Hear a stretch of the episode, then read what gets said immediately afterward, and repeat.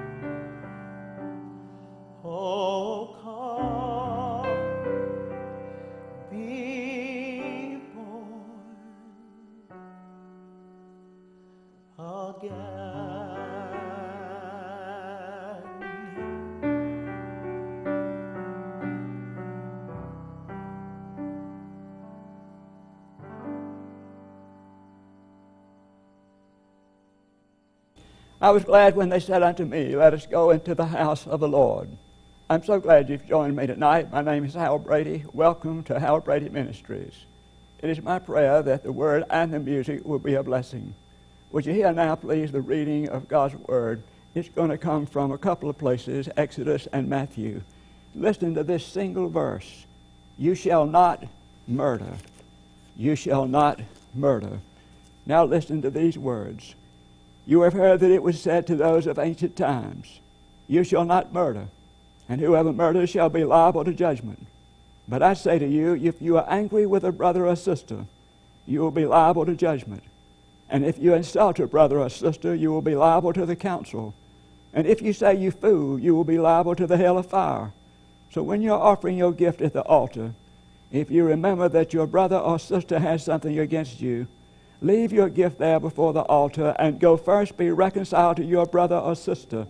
and then come and offer your gift. Come to terms quickly with your accuser while you are on the way to court with him, or your accuser may hand you over to the judge, and the judge to the guard, and you will be thrown into prison. Truly, I tell you, you will never get out until you have paid the last penny. But I want you to hear this one more time. You have heard that it was said to those of ancient times, You shall not murder, and whoever murders shall be liable to judgment. But I say to you that if you are angry with a brother or sister, you will be liable to judgment. This is the word of God for the people of God. Thanks be to God. Would you join me, please, now for a word of prayer? Let us pray. O oh God, may the words of my mouth and the meditation of all our hearts be acceptable in thy sight. O Lord, which art our strength and our Redeemer. Amen. There's not any one of us that has not been deeply affected by the recent tragic events in Newtown, Connecticut. Of course, I'm talking about the killing of 20 children and seven adults. The stories and witnesses of those people shall live forever in our minds and hearts. And along with other shootings, we are once again confronted with the horrible reality of violence. 429 people out of every 100,000 people in the United States are murdered every year. The late Walter Wink, a respected biblical scholar, called violence the spirituality of the modern world. He writes, Violence is the ethos of our time. Violence is accorded the stature of a religion, demanding from its devotees an absolute obedience unto death. Thus, with these unsettling memories and words, we're confronted with the sixth commandment. God has given us six rules by which we are to live our lives. But certainly, this sixth commandment is of primary importance. God says, You shall not kill. The newer translation substitutes the word murder for kill, and that is a correct translation. The Hebrew verb here means violent and unauthorized killing. Originally, this commandment was not intended to stop all killing. As a matter of fact, the Jews were told to kill people who didn't officially obey all the commandments. And we know that they continue to persist in just and holy wars. But the heartless, indiscriminate, unjustified killing of one individual by another has to stop. In other words, there could be no orderly society if these private acts of violence were allowed to continue.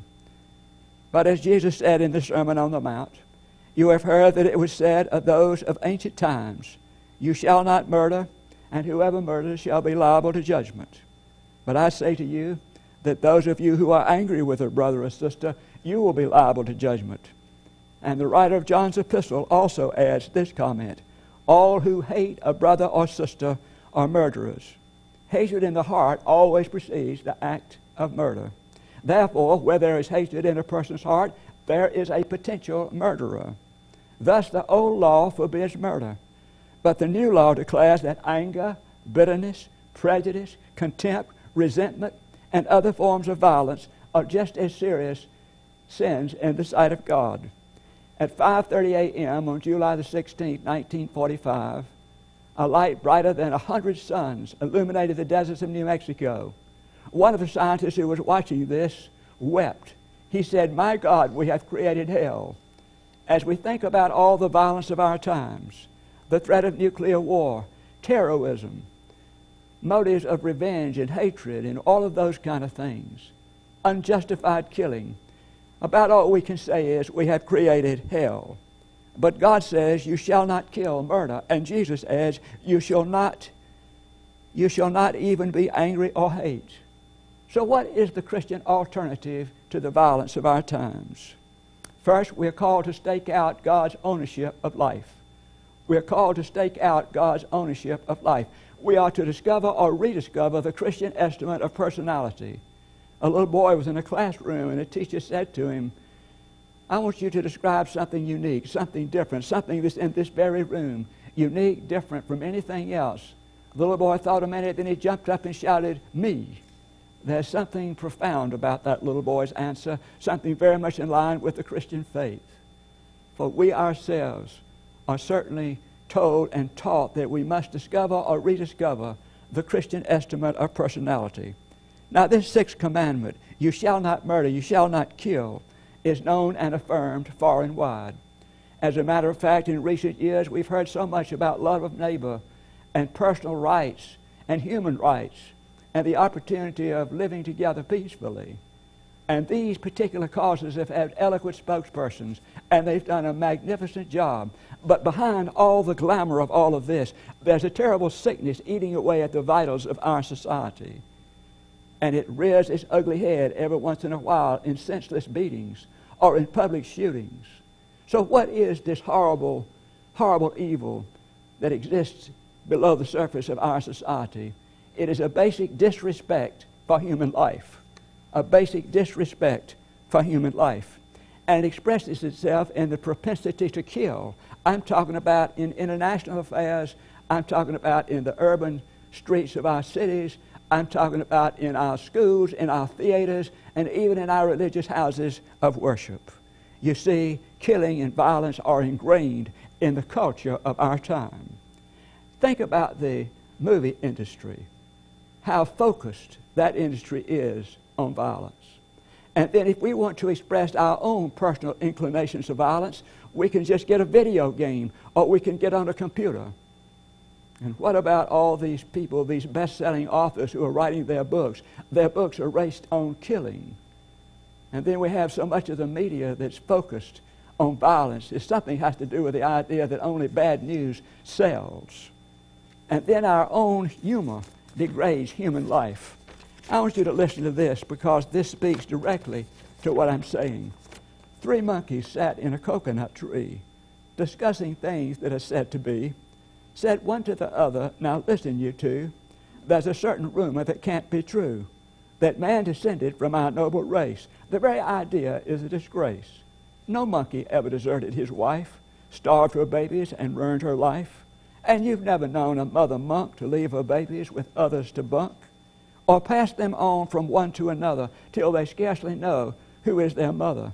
Another thing you never see a monk build a fence around a coconut tree, letting all the coconuts go to waste, forbidding all monks a taste. Why put a fence around a tree? Starvation would force you to steal from me. Here's another thing a monk won't do go out at night and get on a stew, or use a gun or a club or a knife to take some other monkey's life. Yes, man did descended the ordinary cuss, but brother, he didn't descend from us. And so here we have the sixth commandment You shall not kill, you shall not murder. Lorado Taft, in this particular statue of a boy by Donatello, had this statue of a boy sitting on the ground, and he tried to arrange the light around the statue. He first put the light on the ground, and it shone up into the boy's face. But when he stood back, he was shocked. The boy looked like a moron. So he kept moving the light around. Finally, he put the light over the boy's shoulder. In other words, the light was shining from above. And then he stepped back and he looked like an angel. We need to understand this. Whenever we look at humankind from below, we don't see the sacredness of human life. But when we look at humankind from above, through God and through the view of the Christian faith, then we see the sacredness of life. Beloved, life is sacred. Life is sacred. It is God's life, and it's given to each one of us. God gave it to us. It is God's life. So we have a theological problem with murder and hatred and prejudice and resentment and all those things. Life is sacred. Albert Schweitzer, this very intellectual gentleman, Albert Schweitzer wanted to find an ethic that was as strong as Nietzsche's ethic of a will to power. So he looked and looked for an ethic. Finally, one day, going upriver from Lambaréné, he found it. It was reverence for life. Reverence for life. For Albert Schweitzer, that was the fundamental understanding of human life. In other words, he was a life that wanted to live among other lives. A life that wanted to live among other lives. That is a reverence for life. And then, secondly, secondly, we're called to take a fresh look within. We're called to take a fresh look within. Now, might, you might be saying, I've never murdered anybody, so why do I have to listen to this stuff? But before you cut out, I want you to hear these words from Matthew 5. You see, other people have thought about cutting out, but Jesus called them up just like He's calling us up when He said, You have heard that it was said of those of ancient times, You shall not murder, and whoever murders shall be liable to judgment. But I say to you that if you are angry with a brother or sister, you're liable to judgment. So, what causes us to, to murder or kill? It is anger. Anger. Consider the fact of people we might have killed this day or any other day through our anger or resentment or our contempt or our unkindness toward other people. Think about those people that we might have killed that way. Is our fellow human being simply a dead weight at the bottom of our heart? That's the question we have to ask ourselves. In his book, Stride Toward Freedom, Martin Luther King Jr. admonished his people to avoid not only violence of deed, but violence of spirit. In this, Dr. King was very much in line with Jesus Christ. It's a matter of what we think, it's our attitude, not simply what we do. Jesus stated that if I am angry and hateful to someone, I am a murderer in my heart. Herbert Hoover wrote a book called The Ordeal of Woodrow Wilson. Woodrow Wilson was probably one of the most idealistic presidents we ever had in the White House. He had a dream for world peace. But his political opponents had every right to disagree with him, and they did. But they went further than that. They didn't just disagree, they became vindictive and vile, and they wanted to crucify the man, which they ultimately did. Woodrow Wilson left office a shattered human being. They're called politicians. Jesus called them murderers. Here's a father who's trying to raise a son.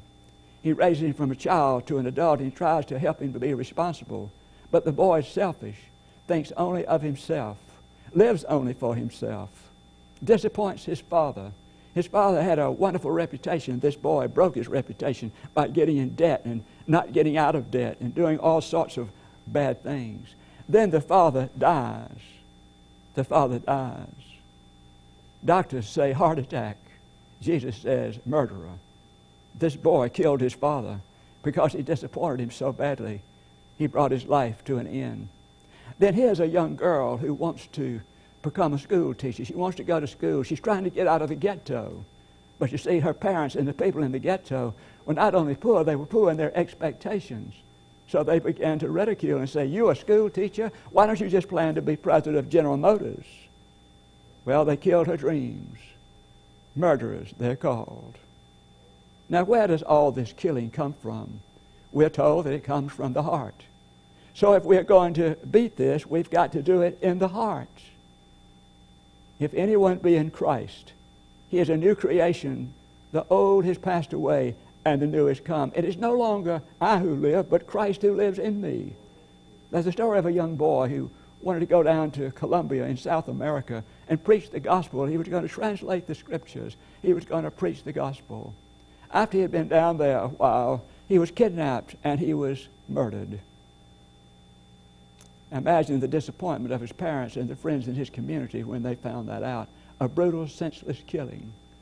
A year later, that community in the United States decided to collect an offering for that very state where their boy had been murdered. They collected a wonderful offering, and the parents took it down there. While they were there, someone from that community in Colombia said, How could you do this? How could you possibly come and do this in a place where your son's life was taken? And the woman said this She said, I'm here and we're here because God has taken the hatred out of our hearts. It is no longer I who live, but Christ who lives in me. This is a call to take a fresh look within. And then one other thing here I want us to think about. We are challenged to turn a negative into a positive.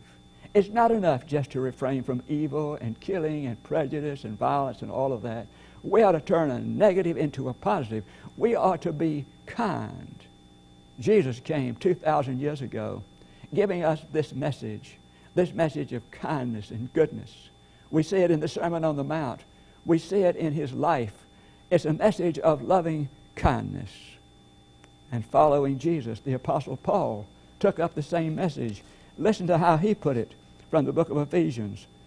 Put away from you all bitterness and wrath and anger and wrangling and slander together with all malice, and be kind to one another, tender-hearted, forgiving one another, as God in Christ has forgiven you.